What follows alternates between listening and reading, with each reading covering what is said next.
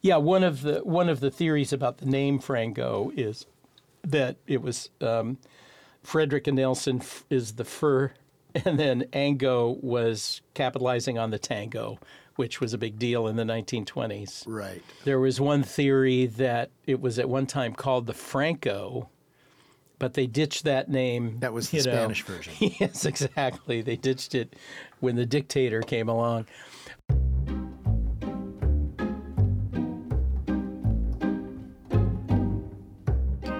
Hello, everybody. Welcome to Mossback, the official podcast of the Mossbacks Northwest video series from KCTS9 and Crosscut. I'm Stephen Hegg, And I'm Knute Berger. and today we're going to talk about food, specifically food that had its origins in the Northwest, and more specifically, an episode called Mossback Upon Further Review The Short History of the Frango. If you haven't seen that video, we suggest you stop right now, go to the show notes or the show page on crosscut.com, and check it out. We'll see you back here in a bit.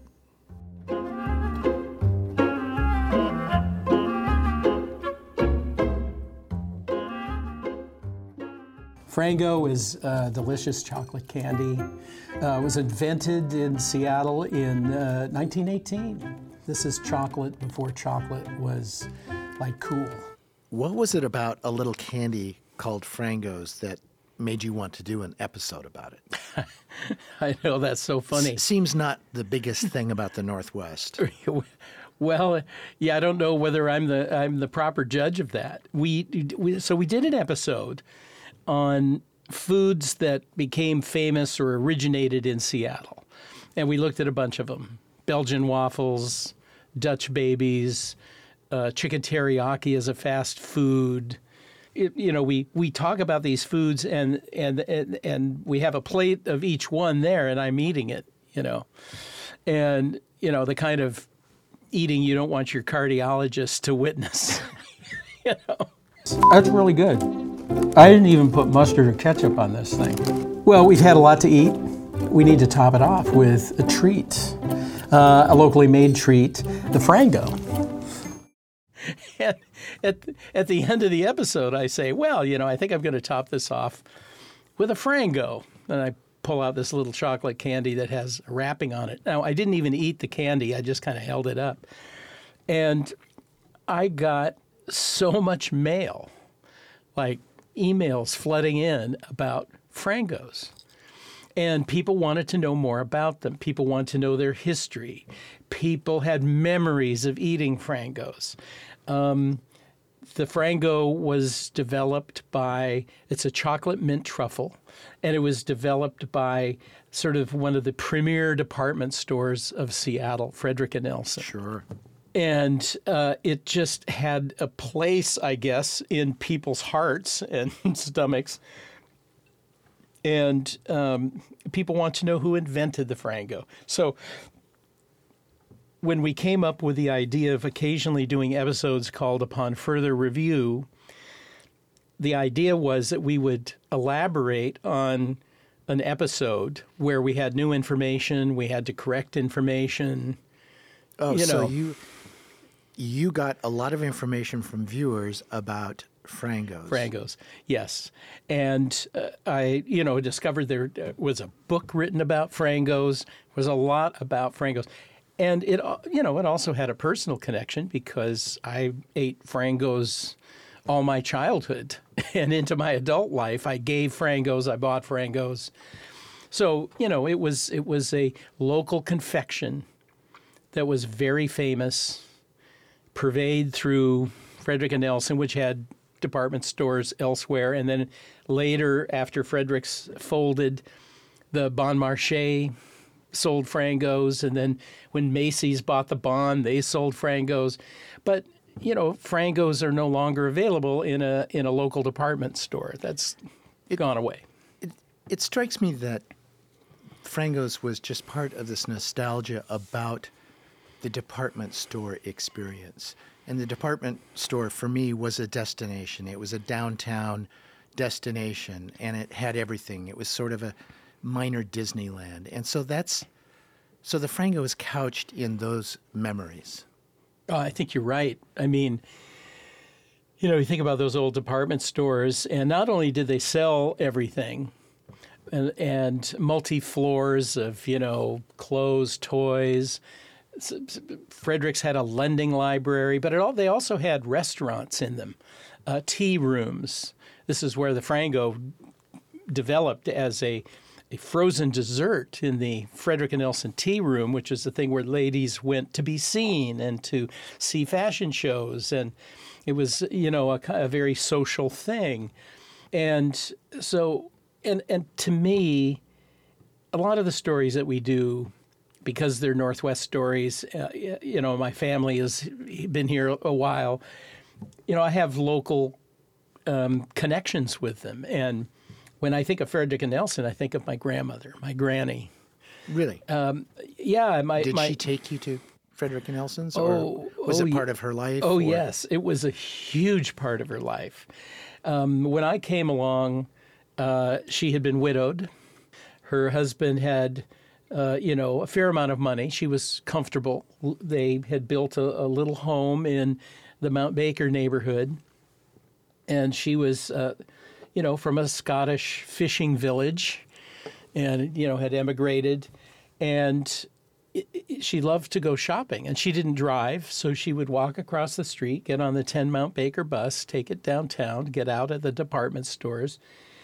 And if, when I think about every holiday, every Christmas, um, you know, she had the tea cart that would be laden, and everything was from Fredericks little mint cookies, um, uh, nuts, bowls of nuts.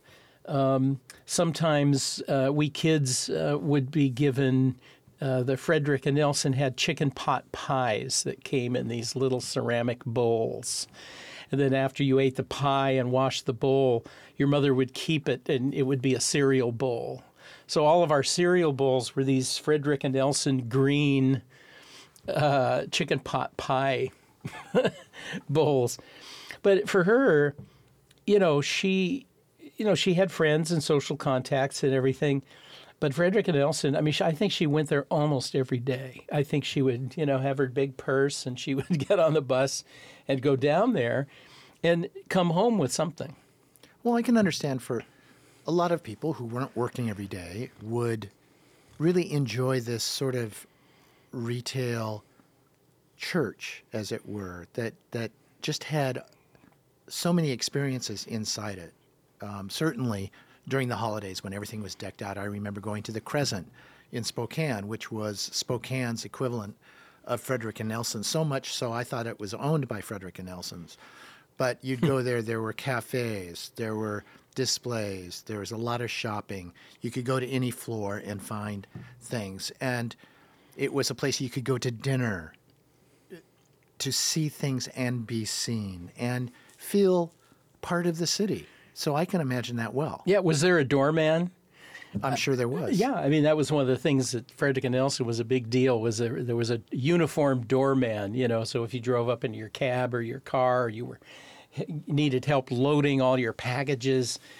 I think there was an, a sense of of urbaneness or you know that the department store was sophistication itself. It was service. It was.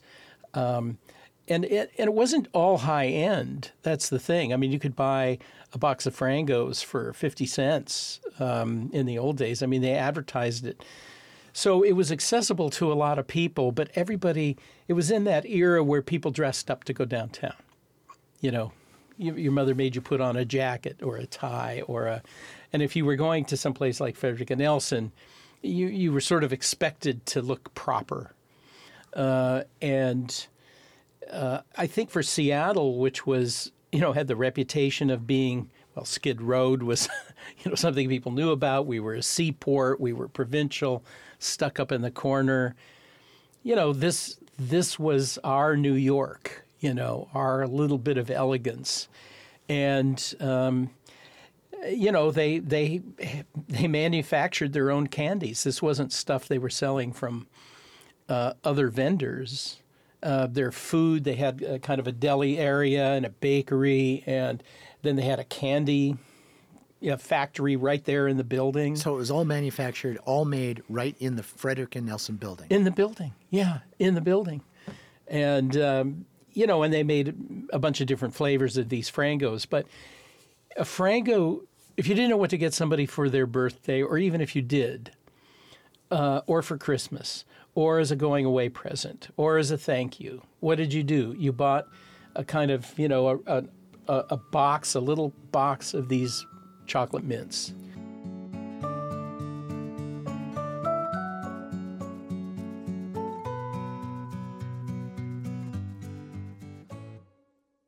What was it about Frango, the candy itself, the taste, the what was it about it that captured so many people's appetites? Yeah, it's a really great question. I mean, it was basically chocolate mint, right? And they, they manufactured, eventually, they manufactured variants of it very early on. And so the, the mistake I made in that little short Frango segment was I said they were invented in 1918. That's not true. They didn't, the candy didn't really show up until about 1927, 1928. But the name Frango, somebody trademarked it back in like 1918. But I think these these truffles, they, you know, the chocolate was kind of exotic, and they they were using peppermint oil from Oregon, so there was kind of a local, you know, thing to it. And they they were just kind of enormously delicious. And then they began experimenting with flavors. So they had a rum flavored one. They had a they had a um, oh what was it? a hazelnut one. You know, they, they, they tried different flavors. And then as time went on, they added even more. They had an ebony frango, which was milk chocolate on the, outs, uh, the inside and dark chocolate on the outside. And so they always kind of kept you coming back for sort of the latest iteration. You know, were they better than, you know, than other candies? Uh, I'm not, I mean, you know, tastes vary. I mean, we, there's certainly, nowadays, Seattle has no shortage of candy companies. But it's so unusual, I think, for a particular candy or brand to be so attractive to so many people. I mean, you wouldn't find anybody who does not like Frangos. Yeah, apparently, you know, which I don't think you could say about some other what, yeah, candies that, that we will talk about coming that's up. That's true. That's true.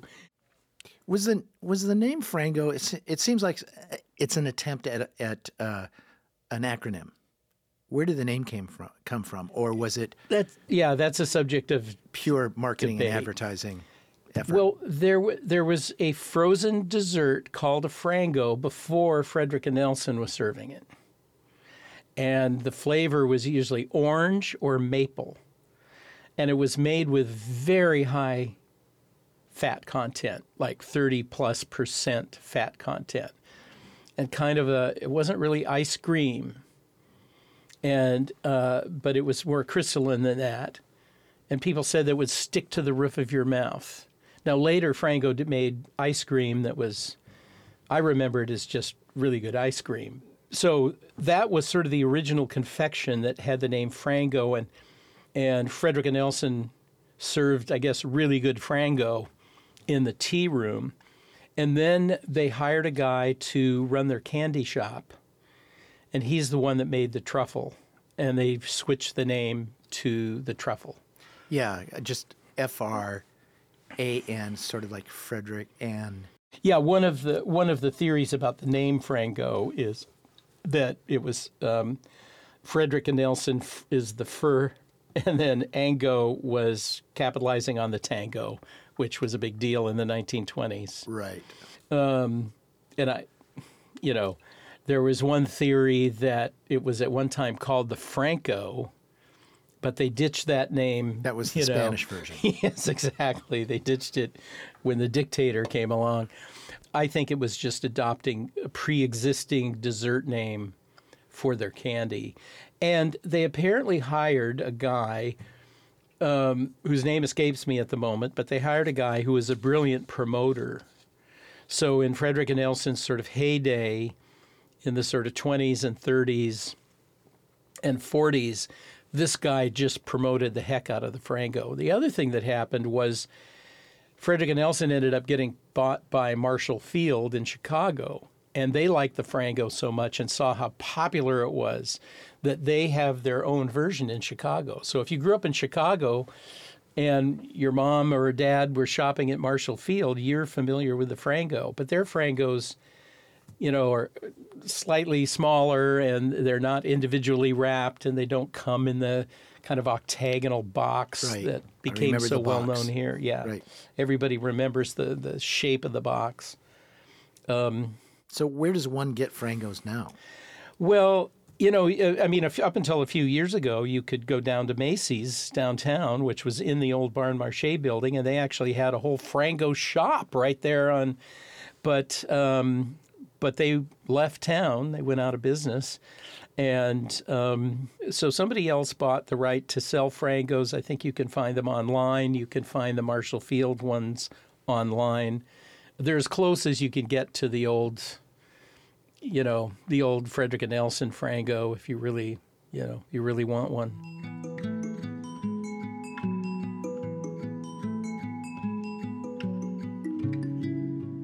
So frangos were one thing that everybody remembers. What about other sort of regional sweet memories, food food memories? What what was another one? Now, of course, applets and cotlets comes to mind, Yes. but that's sort of a, for some reason, it, it's for me it seems like really hyped, but nobody really liked it that much. Yeah, well, it's funny because um, a couple, a few years ago, there was um, it was announced that applets and cotlets they're produced in Cashmere, Washington, and if you go there, there's ac- actually like an applets and cotlets way, you know, you've got a street, and there's a little factory there where they make them, and you can tour it, and you can I've buy, yeah, and and I've I've been there as well, and. Um, you know, they're sort of a Turkish delight style confection, powdered sugar over a kind of jellied and a nut flavored thing. And uh, yeah, I used to hate them. Uh, my grandmother was always had, you know, on on on her tea cart with all the other treats, there was always a, a, a plate with with applets and cotlets, and uh, usually they were stale. And uh, I think it was one of those things where it was kind of like a gift that you could give. It was, you know, and um, but when when the the applets and cotlets was threatened with closure, people went nuts. People were really upset. There were big articles about it. And eventually somebody came along and saved applets and cotlets. So it's still going and you can still get them whether you like them or not. And they made grapelets and they also made chocolate covered applets and cotlets. You know, every time I have written in the newsletter or anything uh, mentioning a dessert, it it just is like pushing the send me mail button. The subject of Nanaimo bars came up recently in my newsletter, and I was deluged with memories of Nanaimo bars, people both on this side of the border, Canadian side of the border. Um, now, Nanaimo bars, not everybody knows what they are, but they're basically um, it sort of has a baked crust, but it's sort of a refrigerator fudge. Uh, you have a you have a, a crust on the bottom, uh, you have custard in the middle, and then a layer of thick chocolate, dark chocolate on top. And they apparently originated in the town of Nanaimo on Vancouver Island. And um, I guess the earliest references to them are in the early 1950s. And they're, you know, like anything else, they're desserts that are really similar that other places make. But Nanaimo bars, I think they became very famous in Canada. People, you know, they were sort of like the frangos of, of British Columbia. Souvenir food. Yes, exactly. But also, you know, Nanaimo is one of those places that's on the on the stop if you're cruising the Canadian San Juans, if you're going to Alaska, if you know, and uh, if you know people from Seattle who have a sailboat and go up, you know, that kind of thing. Um, they're introduced to this Nanaimo bar when they get up there, and then they come back. It's easy to make. It's the kind of thing you could find the recipe in Sunset Magazine or the Seattle Times or whatever. But people, um, you know, it turns out they have huge debates about what the best Nanaimo bar is, um, what kind of custard to use. people feel very strongly, but there's a lot of like regional identity tied up in it. Well, I found whenever anyone, I don't think I've ever had one, but when anybody mentions Nanaimo bars, the reaction of most people is, mmm, just, you know, real, real gusto. They're really good. Yeah. I mean, I have to say, they're really good. I had a gluten free Nanaimo bar where I, I didn't, I just had a bite of one, and it was fabulous, you know. So, uh, you know, I get it. What about almond roca? Is that a, an exclusively Northwest? That's Deal. local. Tacoma, Brown and Haley. There's even a, a little, you know, shop, funny little shop there in Tacoma near the Tacoma Dome that sells. The, that's the Almond Roca outlet. And um, oh, my mother was a huge Almond Roca fan. I mean, every Christmas, it was the surefire. She expected it, you know, and she liked the tin. Of course. You know. Had a kind of a Victorian presentation in a tin. Yeah, they're know, wrapped in gold foil. Right. And apparently, one of their secrets to success, I heard this back like in the 80s, was um, the Asian market. That the colors of pink and gold, which are sort of the colors of the tin, were considered auspicious in parts of Asia. Uh, and they became a kind of go to gift for occasions. And so they were shipping and selling tons of almond roca overseas. And, um, and of course, you know, you can get them in Bartell's or any, any place now. But um, yeah, they represent this kind of, you know, little, little bit of elegance uh, in a candy tin that just, you know, people, I guess once you get addicted to them, you just never want to see them go away. What's the one food that took off in the Northwest that is sort of the least likely suspect? Oh, I well, I think I think the story of chicken teriyaki as a fast food is sort of the one of one of the most kind of unexpected things. That seems very unexpected. Right. Yeah. Uh, and there's been a bunch of research done on it. A lot of writers have written about this, article in the New York Times and other places. And, you know, uh, a man named Toshi Kasahara came up with, not far from where we're recording this near Seattle Center, opened a teriyaki place. And, you know, I mean, sweet sauces like teriyaki sauce have existed, you know, for a long time. But he was the one that sort of put together the combination of fast food, which was, you know, grilled chicken, teriyaki sauce, a little green salad, and a big pile of rice in in your, you know, styrofoam uh, container.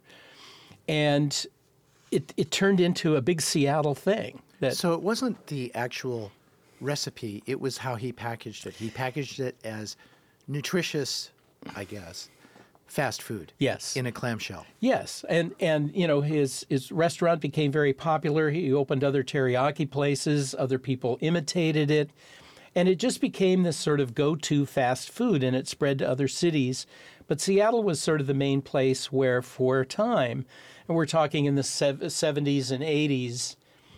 You didn't you didn't go to McDonald's drive-in. You went to a Toshi's.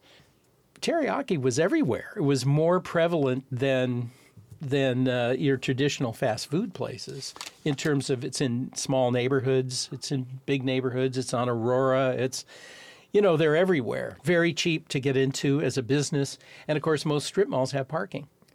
You know, so you just zip in, get your get your takeout and and run, and it it's uh, yeah super fast and. So we at the, at, when I was at Seattle Weekly, where I was editor for a while, um, we had a writer who did an article on the kind of history of chicken teriyaki, which is one one of the places that surfaced a lot of this story.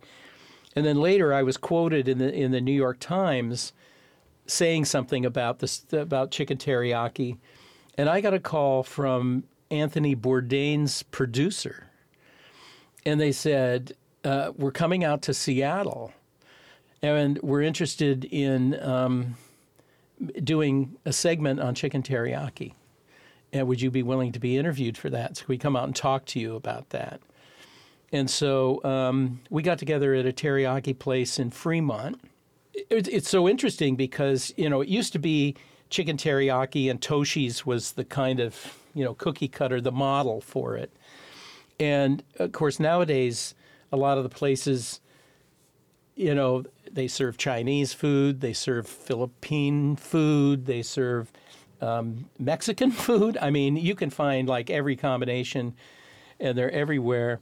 And we talked about chicken teriyaki. They decided not to do a t- chicken teriyaki segment, um, but we en- I, we ended up doing a segment about. Um, we ended up doing a segment that turned out to be sort of about serial killers.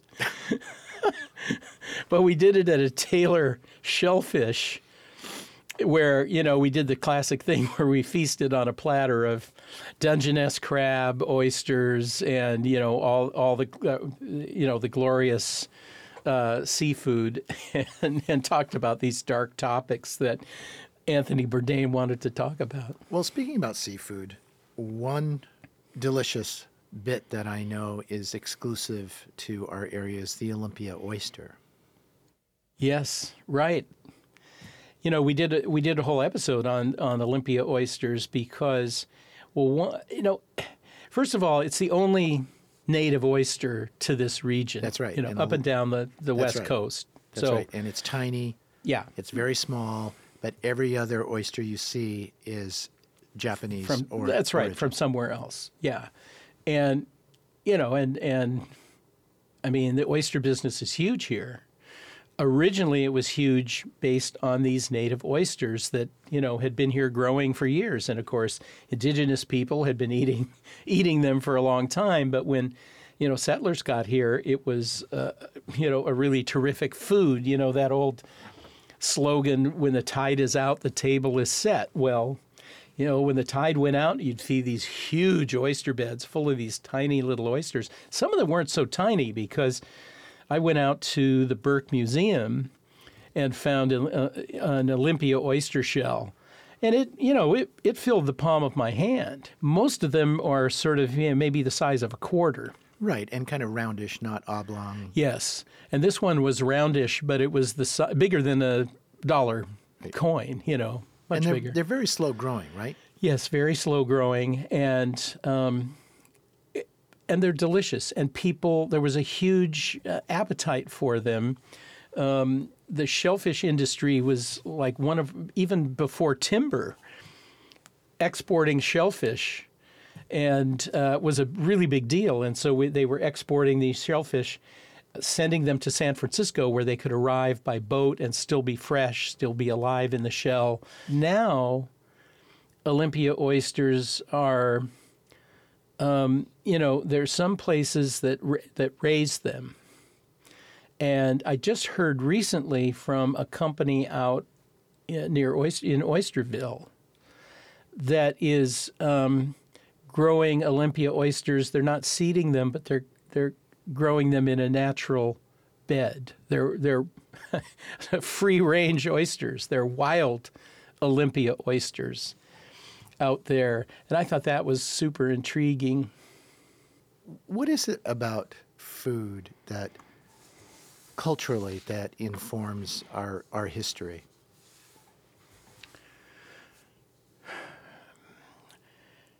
You know, I think this was something I think Anthony Bourdain, going back to him, he understood, which was food is place.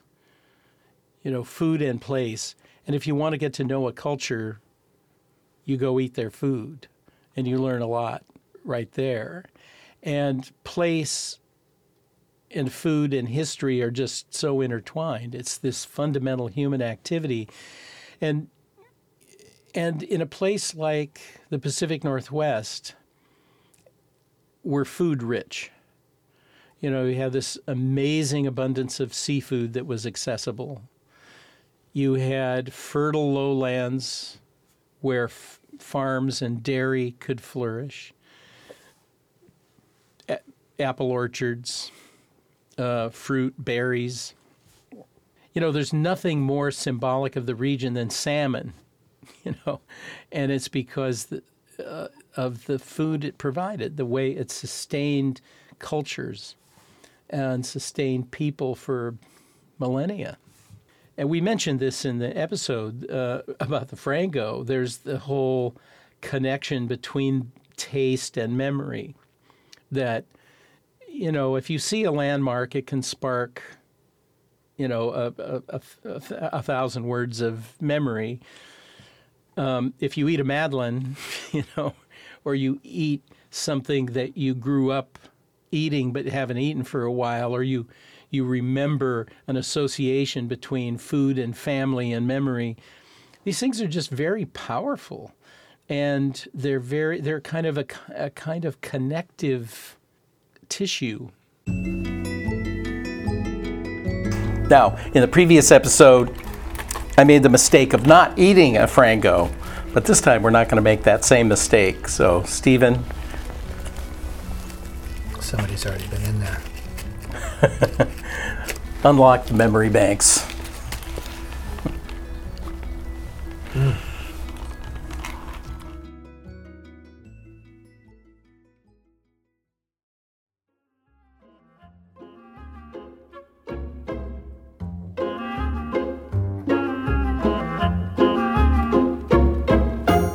Thanks for listening to Mossback. This episode was produced by Seth Halleran, and the executive producer is Mark Baumgarten. If you'd like to check out more videos from Mossback's Northwest, you can find them all at crosscut.com or kcts9.org. The video series is now in its seventh season. A new episode airs on Seattle's PBS station, KCTS 9, every week through May. You can subscribe to the Mossback podcast wherever you listen, and whatever platform you're listening on, please review us. We'd love to know what you think of the show. For more on all things Mossback, go to crosscut.com slash mossback. And if you'd like to support the work we do at Crosscut, whether it's our lineup of podcasts, the live events we host every month, or the in-depth reporting we deliver every day, go to crosscut.com slash membership. In addition to supporting our journalism, members receive complete access to the on-demand programming of KCTS 9. And being a member means you can sign up for an exclusive weekly newsletter from Knute Berger, where he offers greater insight into his latest historical discoveries. For the latest political, environmental, and culture news from the Pacific Northwest, visit crosscut.com. Mossback is a product of Cascade Public Media. I'm Stephen Hegg. We'll be back soon with another episode.